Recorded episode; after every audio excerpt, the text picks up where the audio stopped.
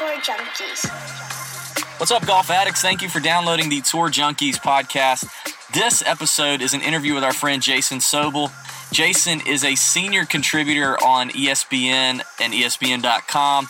Been covering golf for nearly 20 years. He's got some great stories that he shares with us, including a great Phil Mickelson gambling story. We talk about the state of golf media. We talk about DFS and how it's perceived both from the player and from the media, and maybe the future of DFS eh, as it pertains to the PGA Tour. We've got some laughs in this episode. It's a great one. We enjoyed our conversation with Jason. We know you will too. This episode is brought to you by Swing Caddy. Listen, we've been pumping the Swing Caddy for a couple months now. We have one ourselves. We love it. If you don't want to spend the thousands of dollars on a TrackMan, but you want to see some numbers on your golf swing, your swing speed, your ball speed, your carry distance, the Swing Caddy can help you do that. And all you got to do is go to tourjunkies.com, and at the top of our page, you can click Swing Caddy promo. And when you go to checkout, make sure you put in Tour Junkies, all lowercase, all one word in the promo box. Click apply, and you can save 60 bucks off the Swing Caddy and get it for less than $300. It's a pretty good deal. A great device if you're trying to improve your real golf game. So thanks again for downloading this episode of the Tour Junkies podcast. We hope you enjoy. May your screens be green. See ya.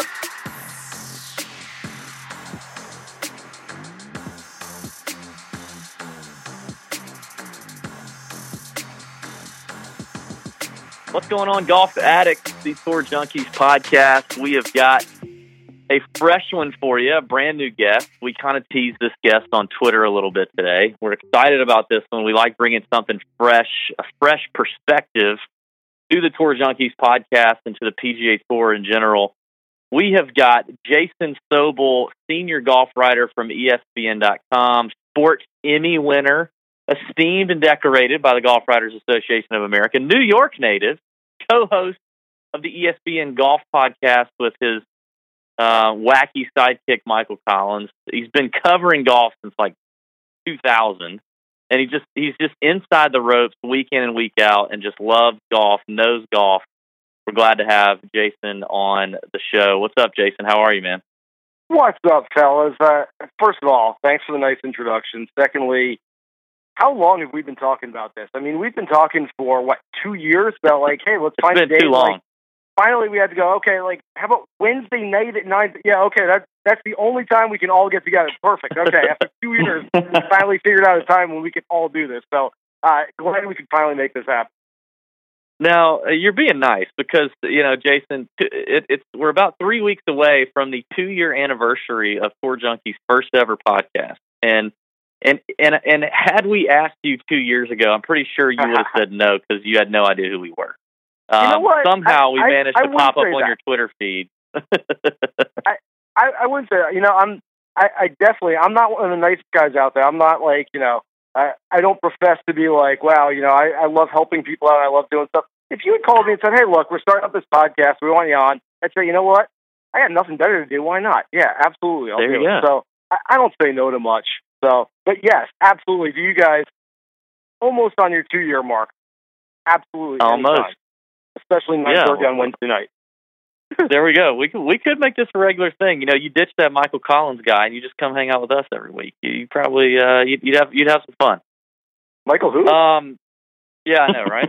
um, um, well, let's let's get started. We just want to have a casual conversation with you, man. You, you've you've been around golf and the PGA Tour, you know, for a while. You've seen a lot of a, a lot of what ourselves and our listeners, I think, are are really interested in, and just kind of life on tour and, and inside the ropes. But you know, first of all, we thought you you might kind of give us a little bit of uh, background on yourself and like your your initial entry into the golf media world and and what's like what's going on for you now and and just like catch us up real quick there is like no sort of I guess uh how do I put it? Sort of uh normal path to get into uh golf writing. I, I don't know that there's like just one thing oh well I went to school for it and then I got a job and then I kept working and that's what I did. It just doesn't really exist. So I mean I, I worked I worked my butt off in college,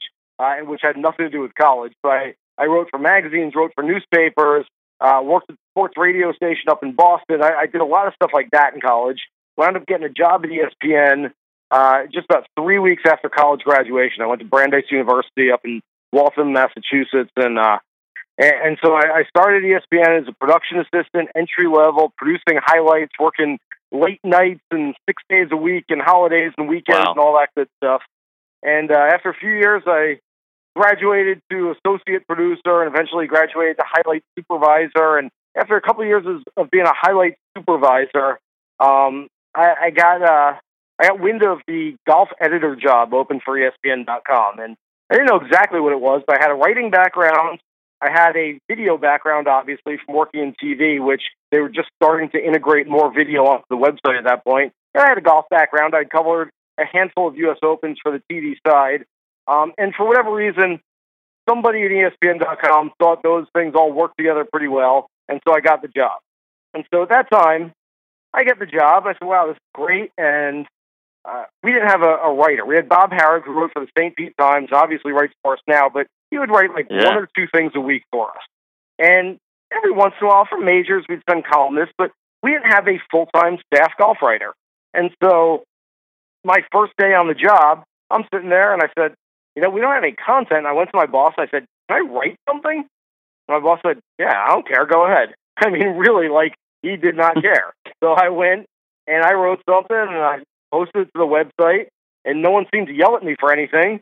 The next day, I went to him. I said, Will, if we have no content again, can I write something else? He goes, Yeah, I, I don't care. And so I went and I wrote something else. And pretty soon, I, I was basically the editor and writer of the section. And I did that for about four years where I was kind of doing two jobs simultaneously. And kind of they just said, Look, uh, either either they said you're a better writer or editor than an editor, or uh, you cause less damage as a, as a writer than an editor. But either way, uh, they just put me on staff as a senior writer. So uh, I've been doing that ever since. I left for four years, went to Golf Channel, moved down to Orlando where I still live, went back to ESPN about two and a half years ago, and uh, I'm thrilled there. It's it's a really good place, really good people to work with, and I couldn't be happier about the situation. I go out and cover golf. Um, like any job, I can complain about things. Everyone can complain about any job. I try to catch myself from complaining too much about it because it really is a pretty damn cool job. I'm on the road about oh 22, 24 weeks out of the year covering PGA Tour golf and uh, walking around some of the best fairways in the world and talking to some of the best golfers in the world. So it is pretty cool. Absolutely. Yeah, it's uh definitely you know, you know, as we learn from a lot of players and caddies too that we have on the on the podcast, you know, it's not it's not there are some downsides to it. It does seem like it's just the the best thing in the world, but it's a lot of travel, it's a lot of um you know, a lot of a lot of moving parts. So I'm sure that there are some parts of your job that aren't aren't so sexy, but uh, I think there's a lot of parts that a lot of our, our listeners would love to uh you know, would love to have. So it's it's cool and it's it's it seems like I mean you took some initiative there, so you've obviously been like a golf fan for a while, right? Like it, it's like did you get into golf at a young age? I will tell you my story. So I, I do remember um, watching some tournaments as a kid with my grandfather, who was a big time golfer and and loved the game, but really didn't get into it until uh, basically my grandfather died when I was 18, my freshman year of, of college, and uh, and I went to his funeral, and I you know afterwards I was at his house. And I turned to my grandmother and I said, "Can I have his golf clubs?" And she said, "Yeah, of course. We're not going to do anything with them." So I took his golf clubs. That was my first real set of clubs was when I was 18. Uh, I didn't grow up playing that much. Grew up playing every other sport and loving every other sport.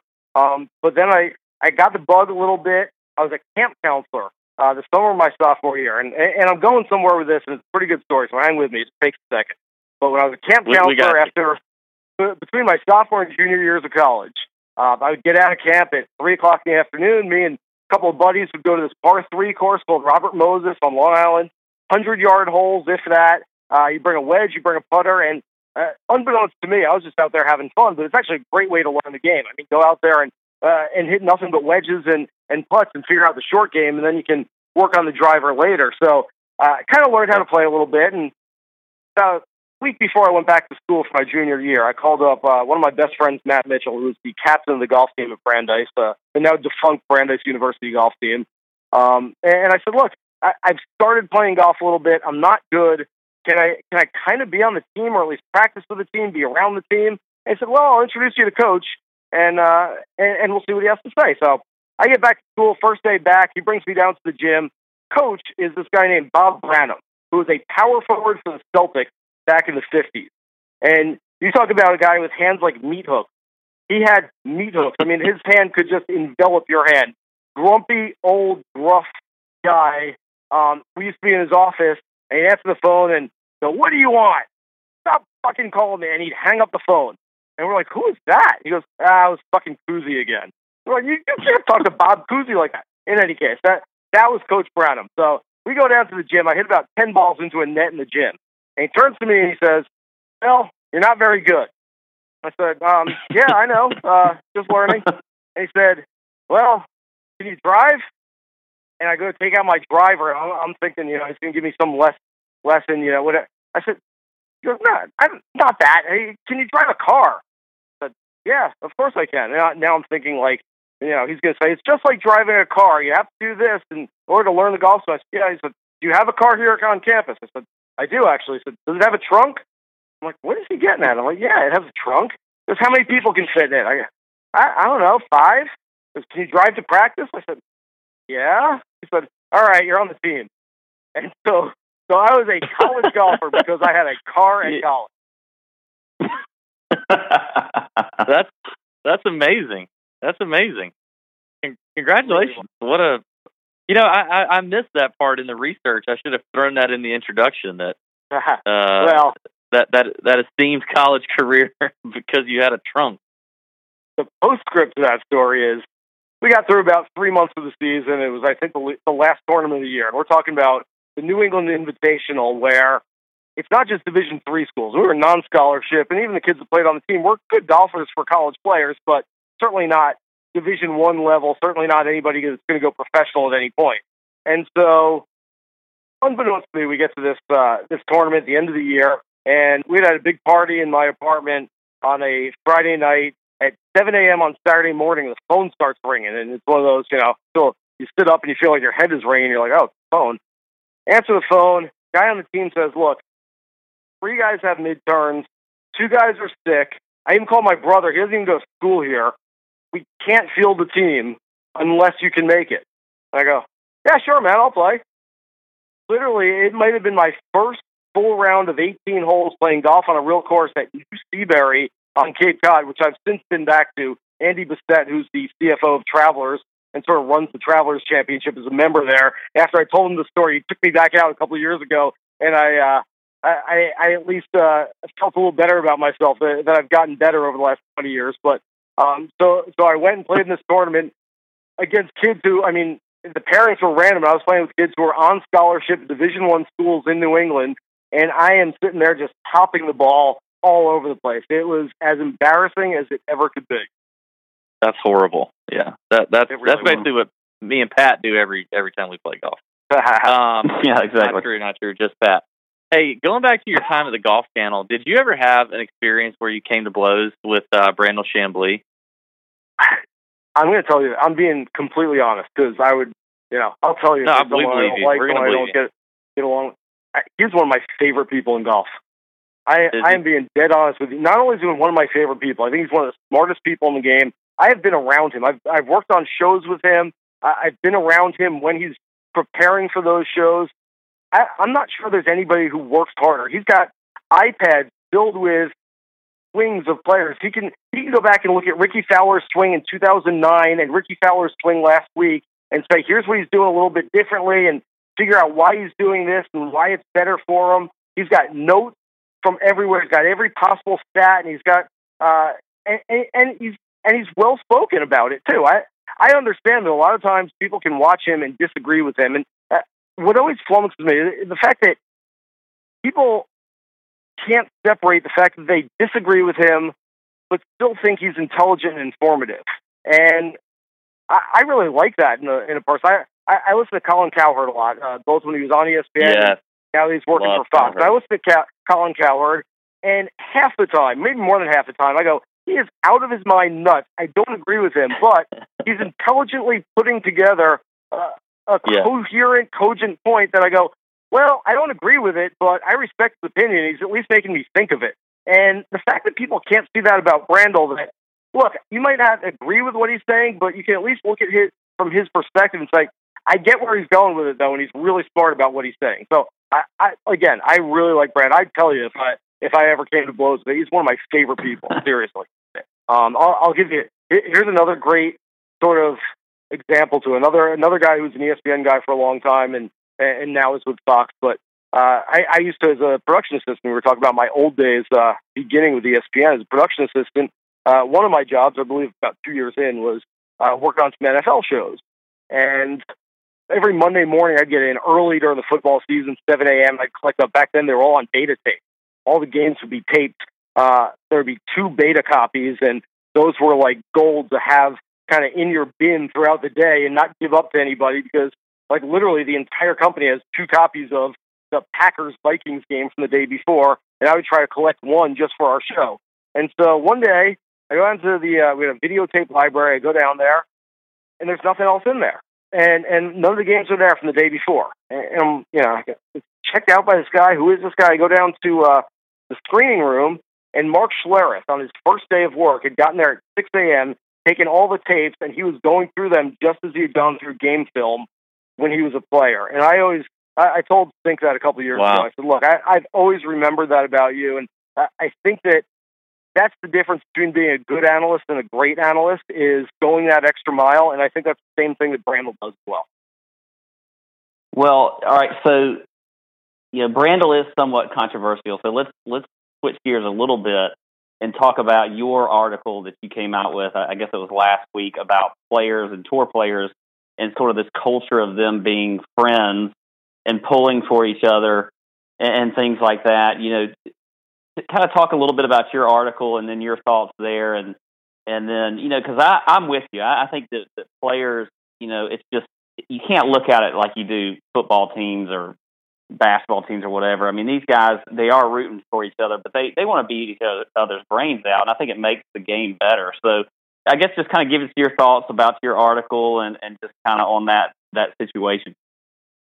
Well, first of all, I mean, it, it's occurred to me for the last few years, and I hear it anytime Rickie and Justin are waiting on the final green for Jordan, or uh, Jordan and Rickie with Bud Cauley on the final green for Justin. You hear it on Twitter. All these people don't uh, they should be almost like they should be like on the range, working on their games for next time, or they should be in the locker room sulking about how they didn't win this week. They shouldn't be happy for another competitor. And it's like I, I think Zach Johnson said it best. He said, "Look, we're all playing against the golf course. I, I can't play defense against another guy. There's nothing I could have done better to stop him. It's not like I could have defended him on the ball better and, and blocked his shot like in a basketball game. So uh, you might as well just be happy for a guy and congratulate a guy and and you can say it's pretty good karma for these guys as well because you know I talked to Jordan. Hey, did you think you would jinx it when you drank out of the claret jug when Zach won? He goes, Nope, never even crossed my mind. Guess what? Two years later, he goes and wins. Justin drinks out of his claret jug. A month later, he's winning the Wanamaker Trophy. So uh, I really respect the fact that these guys can put it aside. They can put their own efforts aside, at least for a little while, and say, man, I want to go congratulate a buddy who I'm really good friends with. I'm really happy for, and uh, I thought it was important in that piece to show that it's not just these millennial guys who uh, maybe get paid too much money these days and don't care enough about winning. Which is why I went back and, and I spoke with Gary Player and, and Jack Nicklaus. Actually, traded emails with uh, each of them and, and their representatives, and and I got in some really good stories from both Player and Nicklaus back in the day, basically saying we did the same thing we might not have been standing on the 18th green, but we might have waited in the locker room or waited in the parking lot or gone out for beers afterwards. And we were around our friends when they won and we congratulated them. So uh, I really thought it was important to show that this is nothing new. It's not like in the last two years guys started congratulating each other after victories. This has been going on for uh, over a half century and, quite frankly, maybe even a lot longer than that. So uh, I don't think that there's anything wrong with it. And uh, I certainly hope these guys keep doing. it. In fact, I was in the middle of asking Jordan a question the other day in the flash interview area as Justin had finished up on 18 at TPC Boston, and Jordan said, "Jason, hold on one second. Uh, let me go do this." And he jumped off the podium, ran up to Justin, gave him a little bro hug, said congratulations, and then came and ran back out on the podium and said, "Sorry, I just had to do that real quick," which I thought was really cool. And I will say this much, and you know, I kind of got into this conversation in a radio interview the other day that uh, the game needs as many personalities as it can get. It needs polarizing figures, and what I mean by that is we need more players who you root for and root against, more players who inspire passion. I've always thought this way that uh, Bubba Watson isn't necessarily a favorite of a lot of people, and that's okay. In fact, it's actually great for the game to have guys who are up on the leaderboard and people go, "Man, I'm going to watch just because I don't want that guy to win." Now, Yeah. does Bubba want people to root against him? Probably not. I'm sure he wants people to like him, but that's okay. Ian Poulter, people TPC Boston this past week were openly rooting against him and yelling at him while he was playing every week in the United States when he's playing out here. I don't know if that's great for Ian Poulter. I don't know if that's great for his mindset, but I think it's good for the game to have players that you don't just shrug your shoulders at and go, "Eh, seems like a nice guy. I guess I, I guess I like him." Uh, You either really like guys or you dislike players, and the players that inspire passion. The more more of those players we can get in the game, I think it's a, a better thing for the game overall. So, all right. So, talking about good for the game, you know, David and I obviously talk a lot of fantasy golf, DraftKings, Mhm. that kind of stuff, daily fantasy. You know, what do you think? What's the impact? You know, you think fantasy golf has on tour as far as popularity? You know, TV ratings, engagement. I mean, we obviously have a have a way that we think about it because we we think it's very good for the tour, and and you know, you get new people involved in the game that never would would have been. So, just give us give us your thoughts on that and kind of how you think that direction is going as far as the tour itself is concerned. I've never been one of these sort of gloom and doom scenario type guys when it comes to the future of the game. I think people tend to look at golf without Tiger Woods and in this post Tiger era and say, oh, golf is doomed and golf is never going to be good again and no one's going to watch. The numbers are down. I think you have to take it for what it was. It was. It's always been a niche sport. It took a huge spike when Tiger was in his prime. Tiger isn't playing anymore, or at least he's not playing right now. And so those numbers have dipped a little bit, and you know they basically regressed to the mean, and that's okay. That's what they're supposed to do. That said, any new faces, especially younger faces, that we can bring to the game is obviously good. I mean, uh, you can't have enough of that. In fact, I I, I think DFS content, whether it's fantasy, daily fantasy, uh, whether you're straight gambling on players, I, it's all good. I, I you know I, I think that if it gets you interested in the game, I, I think it's a benefit for for the tour. It's a benefit for the game in general. I, I've had this idea for uh, at least twelve, maybe fourteen years, and, and this dates back to the days when basically Tiger would play an event, and ninety percent of the crowd at that event would be following Tiger, and then in the other way, Phil would be playing, and at least fifty percent would be following Phil. My idea was that every fan walks through the gates with their ticket, and they get handed basically a little slip of paper. It's like a Cracker Jack prize. You rip it open, it's got a player's name on it. If that player has the low score of the day, you win something. I don't know. It doesn't matter. It can be something from the sponsor, be something from an auxiliary sponsor. Maybe it's an ice cream cone. Maybe it's a raffle ticket to win a car. Uh, it doesn't even matter what it is. But you rip that thing open and you look at it and it says Scott Verplank. Guess what you're going to do? You're going to run to the fourth hole where Scott Verplank is and you're going to root like hell for him to go out and shoot the best round of the day. And if he does it, you're going to remember him for the next 30 years as the guy who won you an ice cream cone. And at least it gets you rooting for other players. And I think that's what DFS, fantasy, gambling, all those things do it. Uh, it gets you learning more about players. It gets you uh, personally involved with uh, with the players, personally invested in what they're doing. Uh, I, I think it's a huge benefit for the game.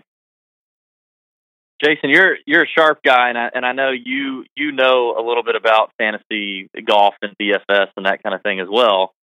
Do you think, and you you've been covering this since you know 2000, so do you think that there that we are more likely to see um, if DFS? let- Let's talk specifically for a minute DFS, not the Mhm. that sorry A- Avis fantasy game that the PGA Tour pumps on their website. But let's talk I'm specifically DF, DFS. If if it were legalized, let's say in the state of Florida and or just federally, um, if it were legalized, do you think we are uh, with with Jay Monahan being the commissioner? Are we in a better spot to see the tour embrace it than we were with Tim Finchem before him? Absolutely. Uh, I think that there's there's no question that Jay is younger. He's sort of hipper to use a non-young term, but uh, he's more kind of with it. He understands uh, newer things and he understands change a little bit uh, better, embraces change. So I, I certainly think it's in better hands with Jay. In fact, I think golf in general. You look from Jay Monahan to Keith Pelley of the European Tour to Pete Bevacqua. I, there are a lot of really smart, sort of younger people who are in charge of the game these days, and, I think that's uh, that's put the game in really good hands moving forward. Uh, the other thing that really helps is you look at some of the other commissioners, maybe not Roger Goodell, but I know Adam Silver has really embraced yeah. the idea that hey, gambling's okay, and maybe we should legalize this, and and maybe we tax it, and maybe we uh, turn this into something where uh, it, it's not sort of thought of in, in back alleys and and only Las Vegas, where where there's something where we can do some good from it. Maybe maybe money goes to charity, whatever, whatever it might be.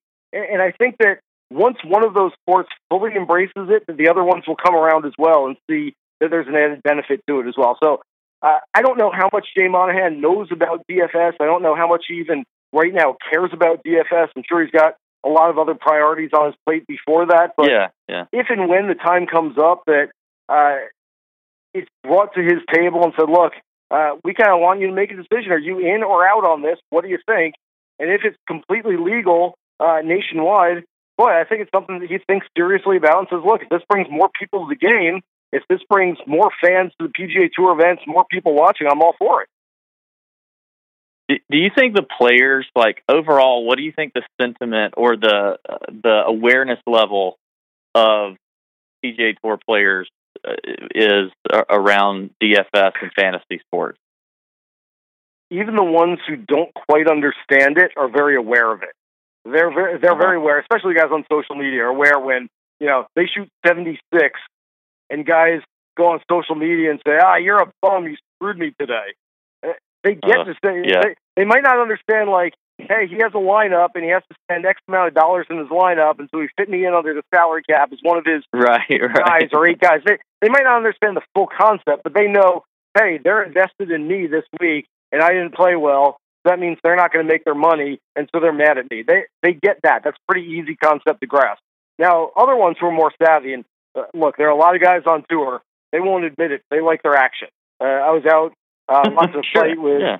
A couple of tour players, uh, the the Mayweather fight a few weeks ago, and one of them's looking at the over on the Stanford Rice second half score and going, you know, he started looking at at stuff, and he goes, you know, I've wanted to do that golf FanDuel stuff for a long time. He's just like, it just feels a little kind of weird to me. I, I just feel like I shouldn't do it. And I think I'd clean up on it if I did it. And I go, yeah, you probably shouldn't do that. For a guy who's making a few million dollars a year in earnings, right, right, probably not much benefit to um, to coming out there and uh, and trying to do that. And you know, maybe yeah, what what if he wins a million bucks playing FanDuel yeah, and yeah. didn't have himself that week? It's just a really bad look. But uh, but I think they understand it. At least they're savvy enough to get it.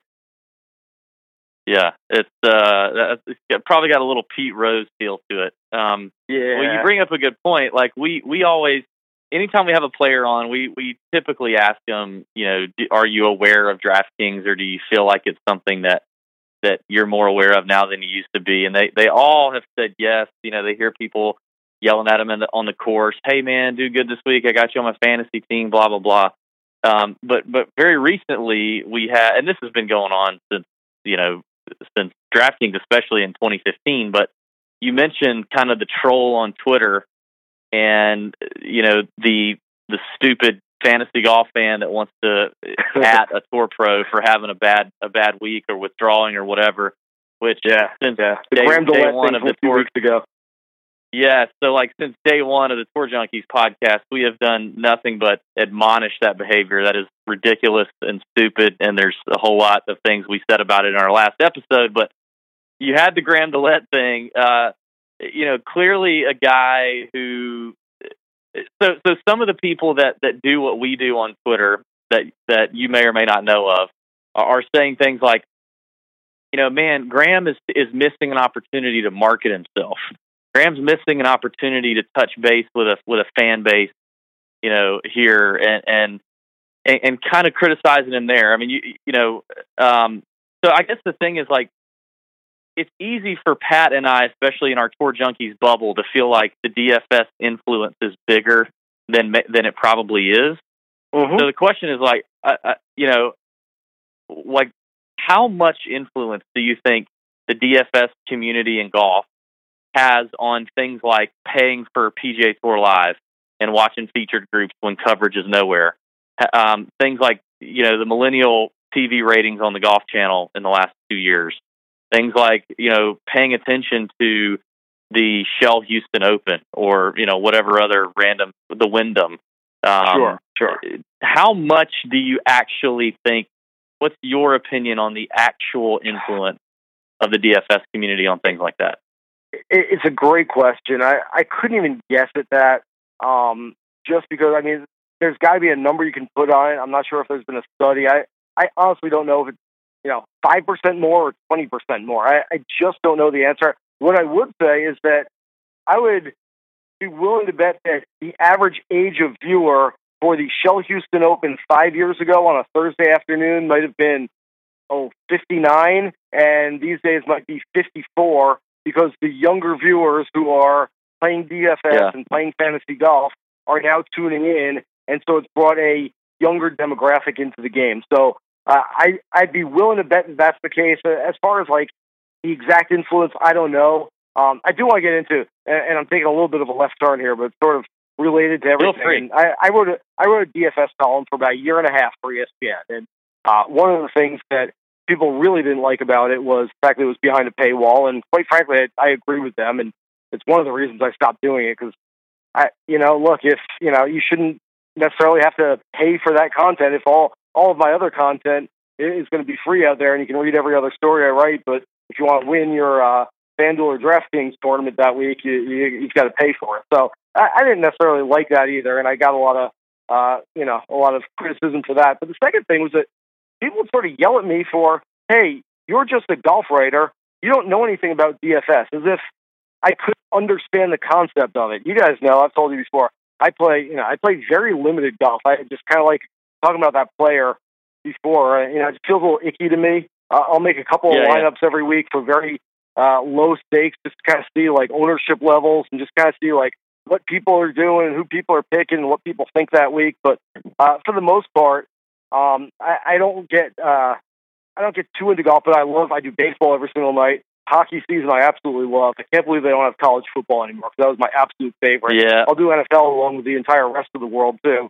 Um, yeah. and I like it. It gives you more reason to watch. You know, people talk about watching TV shows at night. Hey, do you watch this show? Do you watch that show? No, I Nope. I throw in a few FanDuel lineups, and then I watch baseball games every night, and that's more enjoyable to me than anything else I could watch on TV. And it, it definitely enhances the experience. Um, but I will say, I, I got criticism a couple times back in the day. There was, I think it was probably two or three years ago. I had picked Webb Simpson to win at the Greenbrier. And Wednesday evening, uh, I see Webb in the lobby of the hotel, and he's sort of like working on his swing. He's like trying doing like this air golf swing in the lobby of the hotel at the Greenbrier. and I go up to him. I know Webb pretty well. I go up to him and I give him a little crap. And I say, you know, you're working on your swing on Wednesday night? And Webb turns to me and goes, no, dude, like an hour ago, I just lifted my kid out of the pool and like my rib totally yeah. like locked up on me. And uh, I don't even know if I this. can play tomorrow. And I said, oh my God. so I walked away and it was very sort of gray area where I wasn't sitting there with a re- recorder, uh, a recorder and a notebook saying, "Hey, hey, Webb, how are you feeling today? What's going on?" But I also knew some information that could change a pick that a lot of people I, I may have influenced people to make. And now I understand that there's uh, there there's different information out there. So I basically went on Twitter and said, "Look, as a guy who knows some things that other people might not know, you might want to stay yep. off my Webb Simpson pick for this week."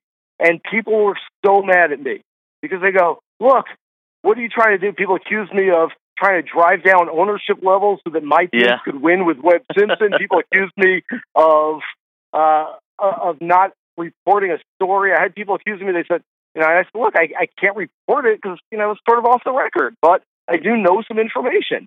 And, and people said, look, there's no reporting in DFS. And I said, what? There's reporting and everything. And uh, this is one of the things I know. You, you know, you guys and I were were uh, texting and DMing the other day about you know, sort of what we could talk about on the pod. I, I think that there's definitely a space that's available where you guys have what you do, we do what we do. And I, I mean, I know certain things where even if I can't necessarily go out and say it, I know reasons why a player will play well or why he won't play well. Hey, so and so always plays well when his wife is staying at home and she's not at the tournament with him and she's not here this week.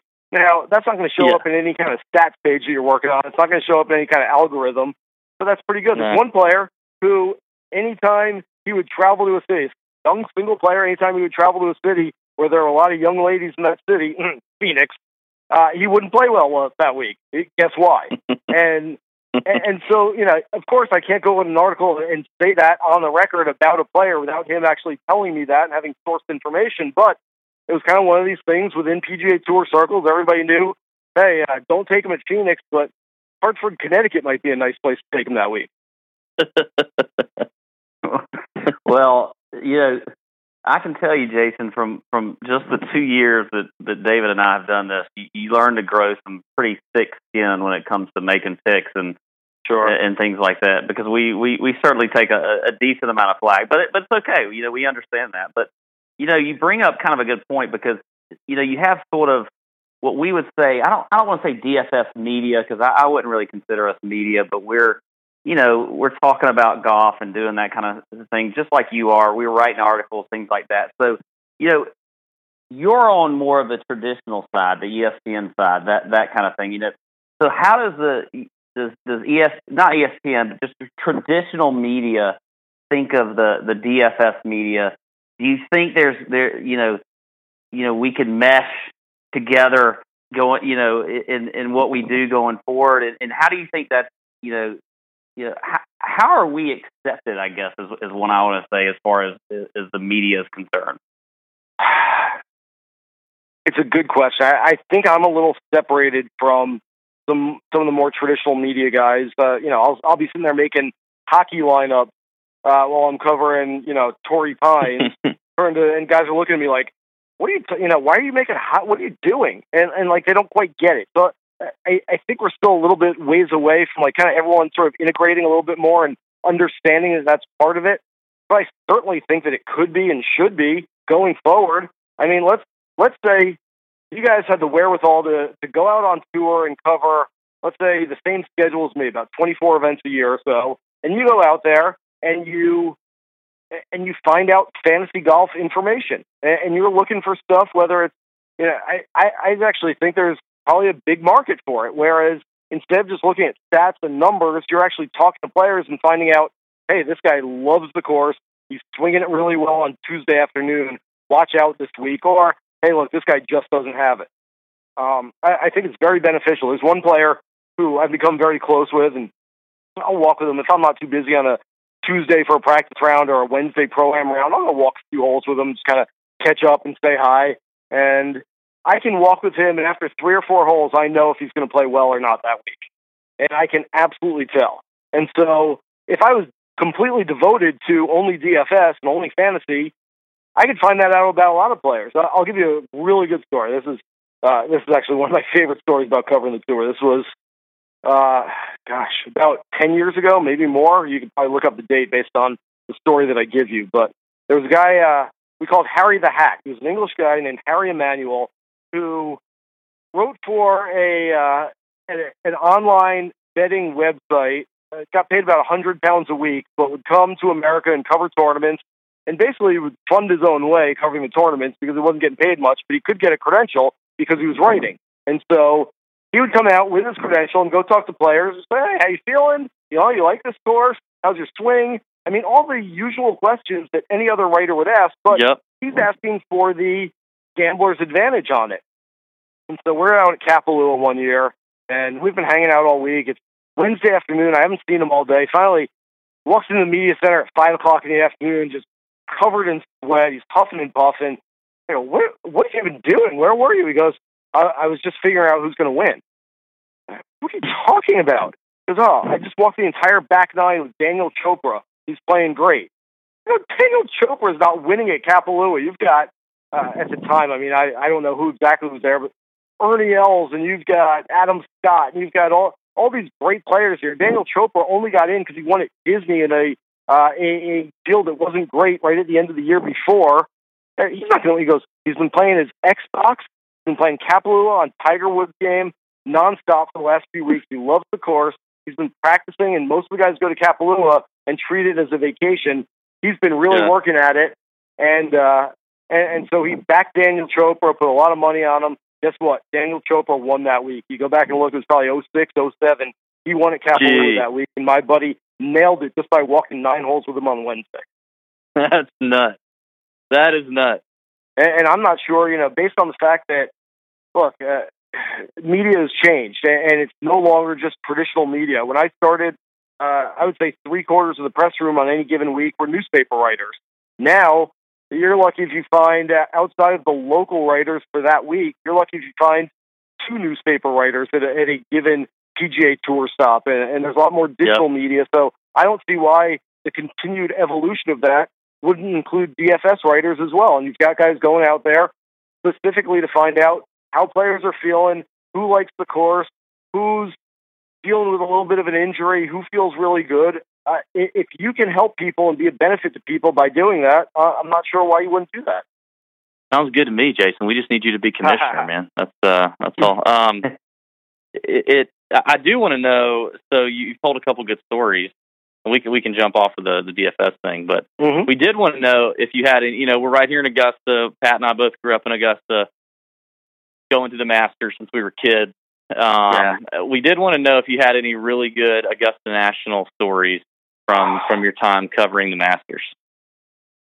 Now, your boy Michael Collins was on our show uh, last fall, and he told a story that I, I I'll never forget, and I've I've retold the story to a lot of people um, about the about the media room one year when I guess there were some Wi-Fi issues, and you guys you guys went in there to type your articles and and do your columns, and the, the internet wasn't working, so everybody went home.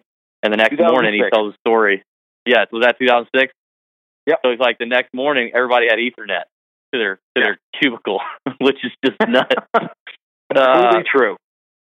but you know, having having been out there our whole lives, I was a caddy there for two years.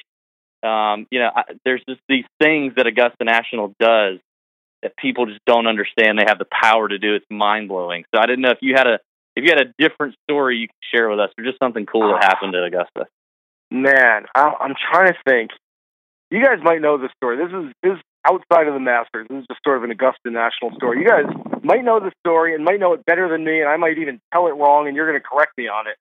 But the way the legend goes, at least, there was a caddy out there who was caddying for Bill Gates, who's a member, and they're out on the 16th hole. And I, I could have the caddy, I could have, I could have all sorts of details wrong with this, but this is how it's been passed down over the last 10 years to me. So uh, Bill Gates on the on the 16th hole, and and he goes to the caddy, says, "Give me my eight iron." And the caddy says, "Well, you know, Mr. Gates, I really think it's a seven today." Said, "No, no, no, I always hit eight here." Said, uh, "Well, I, I think you should the seven." Says, well, no, I always hit eight. And, and the caddy goes, "Sir, it's seven iron." Fine, begrudgingly takes the seven iron from him. Of course, knocks it right in the hole for a hole in one. Mhm. This guy's thinking, payday. I am getting paid big time. The, the, the richest man in the world just made a hole in one because of my club selection. I am going to make big time money off of this. And so the round ends, and Bill Gates kind of disappears, and the guy never gets paid. And so for the next however long, week, months even, the guy is walking around just grumbling about, man, I helped Bill Gates make a hole in one, and I didn't get anything from it. This is ridiculous. Turns out they'd been talking the and uh, and the guy had a young daughter, I believe. And, and again, details are very fuzzy from uh, the stories that have been passed down. But but I believe the guy had a young daughter, the caddy. He'd been telling Bill Gates about her. And as it turns out, Bill Gates went and paid for the girl's college education as a tip Yep. for the caddy that day. Amazing. Yeah, we have. I, I've heard that story. Pat, have we heard, have you heard that story? I actually have not heard that story. So that, that's Yeah. that's that's Awesome. pretty cool. Well, So, I what, what was the first year you you you covered out there, Jason? First one I did was 2005, which was a decent one. Some Yeah. guy named Tiger won that year. Yep. I, I was sitting on 18 green that that Sunday when uh when that went down. That's pretty cool. You've been sitting on 16 green. Yeah, I know. Well, I was sitting on 18, and we heard this roar.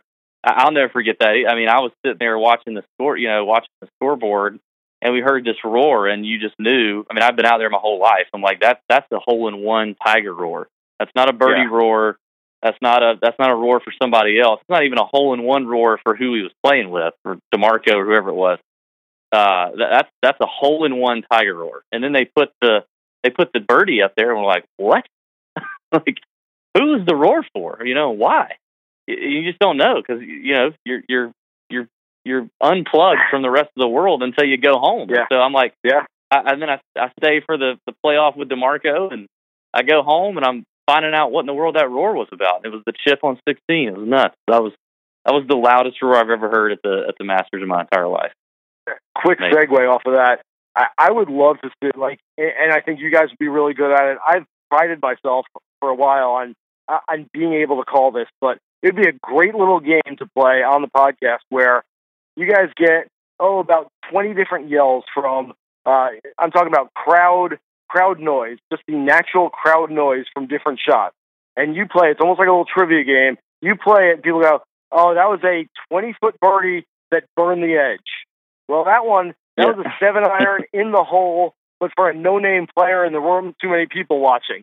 That one, Yep, yep. it would be great. I, I actually think that between the three of us, we could do a pretty good job only hearing the crowd reaction and kind of nailing exactly what the shot was.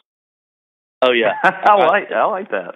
Uh, and Pat, you know, Pat's Pat's older than me. He's he's an old guy, and he's been out there a lot of time. He he'd be excellent. Yeah, at so it. He'd be. We could good. throw we could throw out Larry Mize in '87. Yeah, we we could get some Yeah. good ones. That would be fun. Yeah, that wanna- would be, that would be a fun game. I kind of want to know this, you know, uh, and I'm segueing now and, and just tangent here, but you know, we've we've mentioned Michael Collins a couple times. I, I need to get. I, we- I think we need some dirt on Michael Collins. Like, what do you what do you got, Sobel? You, you got any dirt on him? I mean, I he knew you were going to go with the if he was Collins if he was coming on our show, which he has before, he would get he would give dirt on you. So uh, we we Yeah. need you to get get him back. Well, I don't know how, how much dirt this is, but I'll, I'll tell you, this, is prototypical Collins, and this isn't just a specific story, but this happens all the time. Well, I think it happened the first time at the Masters maybe three years ago. I, I'd come back to ESPN uh, just prior to the 2015 Masters. I, I literally started two days before Masters Week started, and so I drove up to Augusta. And of course, I knew Michael really well, and I'd worked with Bob before, and you know everything kind of gelled pretty quickly. Uh, but Tuesday, I think it was that week, I, I said, "Hey, Michael, we, you know we don't have much work to do right now. You want to go take a walk for about an hour and go walk out on the course and go see some stuff?" He goes, "Yeah, man, let's do it. Go." All right, so we walk out there. We walk about a hundred yards outside the media center, and some guy turns around and goes, "Hey, Michael!" And Michael looks at me and goes, "Hey, man, what's going on?" I go, "Nothing, man. Just you know, just at Augusta National. How great is it? Oh man, you are having a great time. Oh, look at you. You bought some swag there. Look what you got. Oh, that's really cool. And the guy goes, hey, can you, you know, can I just get a picture with you? Oh, yeah, cool. All right, yeah. Oh, where you from? Oh, yeah, I'm doing this. Oh, cool. They talk for half an hour. I, no joke, half an hour. I'm standing there. I'm, you know, there's no phone to check, so I can't sit there and check my phone. I'm like, oh, what is going on? You know, who's he talking? Like his long lost best friend. Finally, you know, gives the guy a hug. You know, gives him his phone number. Like walks away. I'm like, who is that? He goes, I don't know. What, what are you talking about? You don't know. I, I don't know. He said hi to me. So I, I wanted to be nice. I said hi. I go, you Uh, are way nicer than I could ever be. Someone says hi to me, I give him a little wave and keep going. Maybe nod my head. He, he will spend half an hour talking to somebody. He is such a good dude. I, I, I mean, this this like I said, actually makes me feel worse about. Collins, but that that happens once a week when I'm out on tour with Collins. I will walk out on the golf course with him, and now I just walk away. Now I'm like, I'm not even dealing with you right now. I want to go watch some golf, and Collins will stop and just talk. to Some some guy says, "Hey, Mike." He's like, "Hey, what's up?" And next thing I know, I mean, he just makes friends everywhere he goes. We played. Me and him played Pinehurst number two uh, the week of Quail, about three or four weeks ago, and we're on the third hole. He's already got the caddy's phone number and following him on Instagram, and they're hanging out. They made plans to hang out later that week, and I'm like, dude, how did you even do it that fast? I mean, I, I can't even remember the guy's name right now, and, and you've already like become best friends with him. He he moves quick. It actually makes me feel worse about our relationship with Michael now because probably, he's probably doing the probably doing the same thing to us at the PGA show. We're like, "What up, Collins?" He's like, "Yeah, what up, boys? What's up?" Yeah, he has no idea. He has no idea who we are. Um, well, you know, I, I think it's hilarious that Collins does, and and probably I'm sure the majority of people watching on ESPN have no idea that he's wearing like basketball shorts below his his his uh, suit jacket and tie. But ever since I learned that about him, every time I see him on on TV, it just makes me laugh. Like, it, it just, it, I mean, does he do that every single tournament? Did he just wears his basketball shorts because you're only going to see him from like the sternum up? Oh, we all do it. This is a time honored tradition within the golf. Oh, is it really? World. It, at least for those of us who are walking the golf course all day. Now, is Brandel Chamblee like suit from the waist up and gym shorts down below? No. But he's on TV. He's a working professional. Those of us who are out grinding away and, you know, following guys on the golf course, we're, we're wearing a golf shirt and shorts all day. And so when it's time to turn the camera on, you throw on a shirt, you throw on a jacket, maybe a tie if you have to.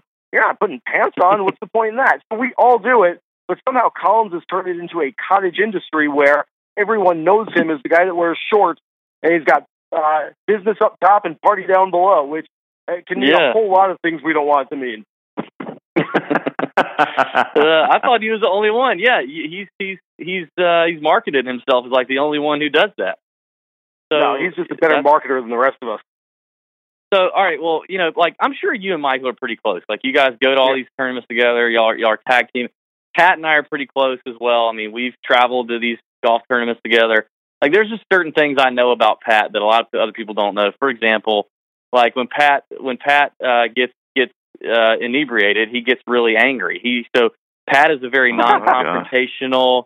He's a very non-confrontational, easygoing guy. I mean, you know, very non-confrontational. But when he gets inebriated, he flips the switch. You know how people do. Like they, Uh-huh. so I I can tell when Pat gets to that level, he wants to like fight people and he runs his mouth a lot, and it's just a bad situation. I also know that like when Pat starts falling asleep, he makes these weird noises like he like does his murmur thing. You know, and, and I know that because we spent enough time together and we've had to bunk up for a golf tournament together, something like that. So my question is for for Michael Collins, are there some some little things about Michael like that, like little little little quirks about about Collins that you could share that, that a lot of people wouldn't know? Well, so his Twitter handle is Funny Caddy because he's you know had a career in stand up comedy and he's yeah, also had a yeah. career as a caddy. So uh, Funny Caddy has been his Twitter handle. Among us uh, on the ESPN staff, we call him Sleepy Caddy because uh, every so often the alarm will, will go off for Collins uh, on a given morning, and uh, he will sleep right through it and keep on sleeping. And all of a sudden, he's you know he's running to the toilet, he's dripping in sweat, he's you know uh, trying to wake himself up. So uh, every once in a while, he's a guy that likes to sleep. I, I will say, like, he's a gregarious personality. He's a fun guy. Um, I won't say that he won't go out and have a beer with us on occasions. He certainly does, but people people always think he's a partier. People always think that oh, he must get down to the course and he's just raging till two a.m. He's partying every night. He's in bed by nine thirty most nights. He he needs his sleep. He likes his beauty That's- sleep. That's good. Well, you know, actually, since you bring it up, I'll I'll go ahead and expose Pat on this too. But um, Oh, great. we Thanks. we want here's here's a really good one. Here's a really good one for you, Sobel.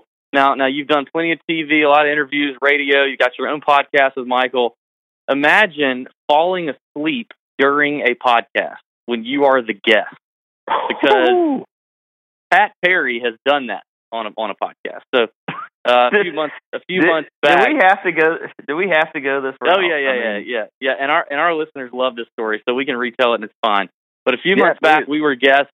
We were guests on another DFS podcast, and they did record late at night, much later than we normally do. I told you Pat's a little bit older; he likes to sleep as well. He'd also had a couple, and so as the as the evening progressed and the and the interview progressed, um, you know, these guys were actually talking about how like, you know, we the tour junkies kind of influenced them to get into the DFS podcasting world, and like, you know, they started listening to us when they started playing DFS. So it was like, you know, they were honoring us, they were thanking us for what what we've little that we contributed. And they get to Pat and they ask Pat a question, and there's kind of silence. and and I'm like, oh, we, we must have lost Pat. So we so we move on. We start talking again, and they throw another one to Pat. And they're like, well, maybe he's back on at Pat, and and nothing. And then we start talking. In the middle of us talking, we hear. and we're like, what? And, and everybody's, you know, and I'm like talking about a player, and then we hear, you know, hear it again, and and Pat is literally snoring and fell asleep on the podcast. So of course we all lose our minds laughing, and uh, and finish and finish the podcast, and then and then we all hang up, and Pat just sits on the phone until God knows how long, until he woke up and realized he was still on the phone.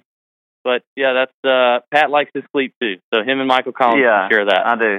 I, I can honestly say that's never happened to me. I've done a lot of interviews, but I will say that it's really hard when you're doing these things.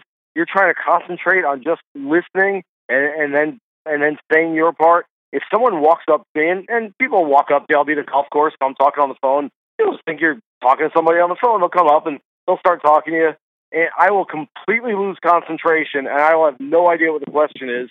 I used to try to play it off and just go, oh well yeah steve should play well this week uh you'd think it'd be good for now i just go I, I gotta be honest i have no idea what you just said someone start talking and i'll i'll just own it I'll, I'll just completely own it now and go i, I have no idea i, I just got That's totally usually best.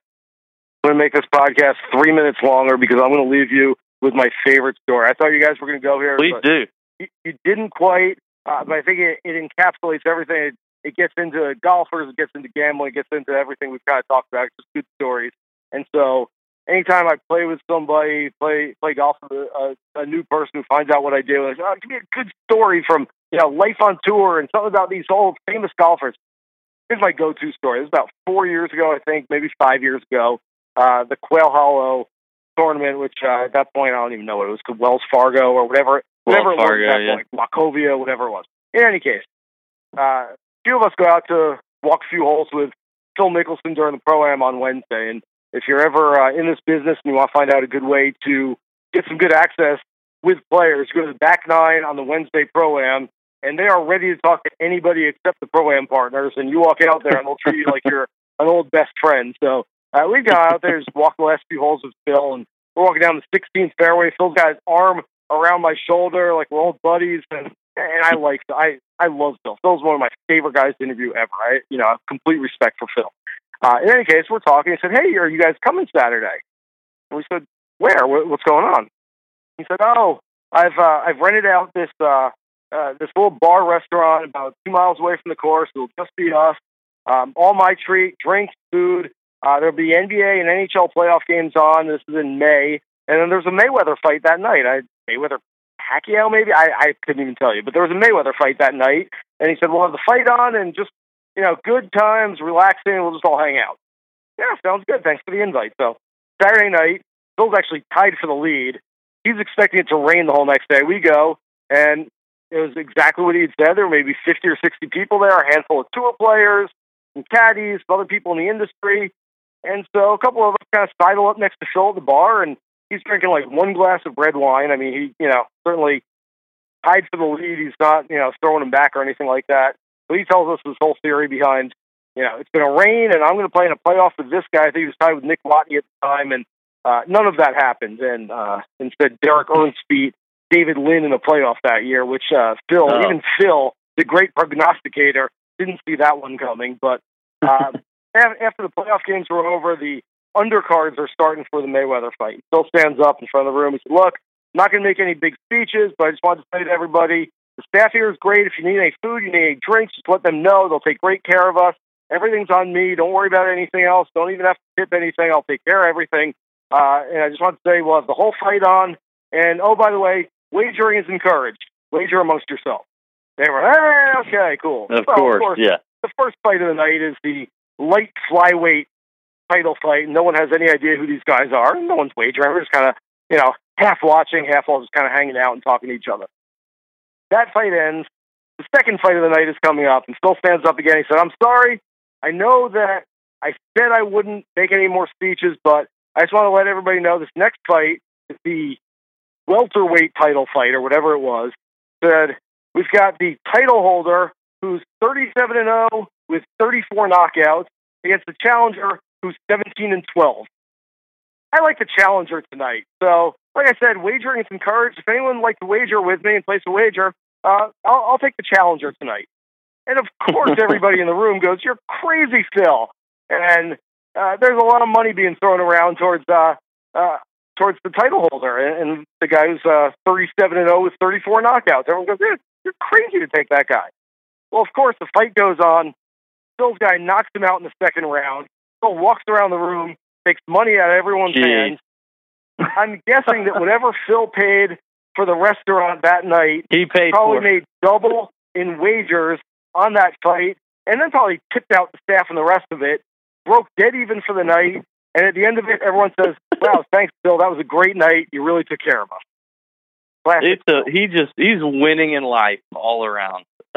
That's How good is that? That that just encapsulates everything about Phil right there. And I, if he ever hears that I told that story on the podcast, he'll probably never talk to me again. well, I, we're not. We're we're pretty sure he's not a listener of ours. So I, I don't think Um, you have to worry about that one. Never know. yeah, I think you're safe there. Uh, and God, like I hate people like that. Like I love Phil, but I hate people like that that just get stuff like that right. That is just the, the guys. The guy's got a lot of gifts. That's for sure. Um, yes, well, does. that's good, man. That's, that's a good. That's a good story to go out on. We appreciate the time once again. Jason Sobel, senior golf writer, ESPN.com, at Jason Sobel, ESPN. Hey man, we uh we we'd love to catch up with you again. We uh we hope to see you at maybe a couple tournaments we're trying to make our way to, and uh, uh if not, you know maybe uh maybe next year at the Masters at, at worst case scenario. Anytime. Good luck to you guys. Love being on the podcast. Let's uh let's maybe try to do it in person next time. That'd be really fun. Yeah, that would be great. Sounds good, Jason. Thanks again for your time, man. Thanks, fellas. Right now, join T-Mobile and get an unlimited family plan with Netflix included, so you can watch in more places than ever before on your phone, tablet, or TV. Plus, buy one Samsung Galaxy S9 and get one free with 24 monthly bill credits, so you and your family can binge your Netflix favorites on your new phones. Call 1-800-T-Mobile or visit a store today. Unlimited data on their network. Video streams at 480p. Small fraction of customers using over 50 gigs per month may have reduced speeds. If you cancel, balances due. Well qualified customers. Full price. 720 plus tax. Finance agreements required. Netflix for two screens. Terms apply. Till the tears run down from my eyes, Lord, somebody, ooh, somebody, can anybody find me somebody to love? Alexa, play hits from Queen. Okay.